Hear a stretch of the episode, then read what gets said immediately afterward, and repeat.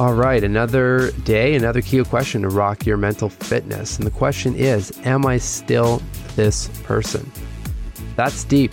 It's, um, it's a powerful question, but I think important because we move fast, right? I mean, relationships move, jobs, places we live, everything's moving really fast. And I think it's easy to slip into a character that we may not want to be and we don't even realize it's happening. So, even though this is a deep one, I think it's an important question to reflect on. And, and it's a good sanity check to make sure, you know, we are on that path that we want to be and we still do represent the values that are important to us.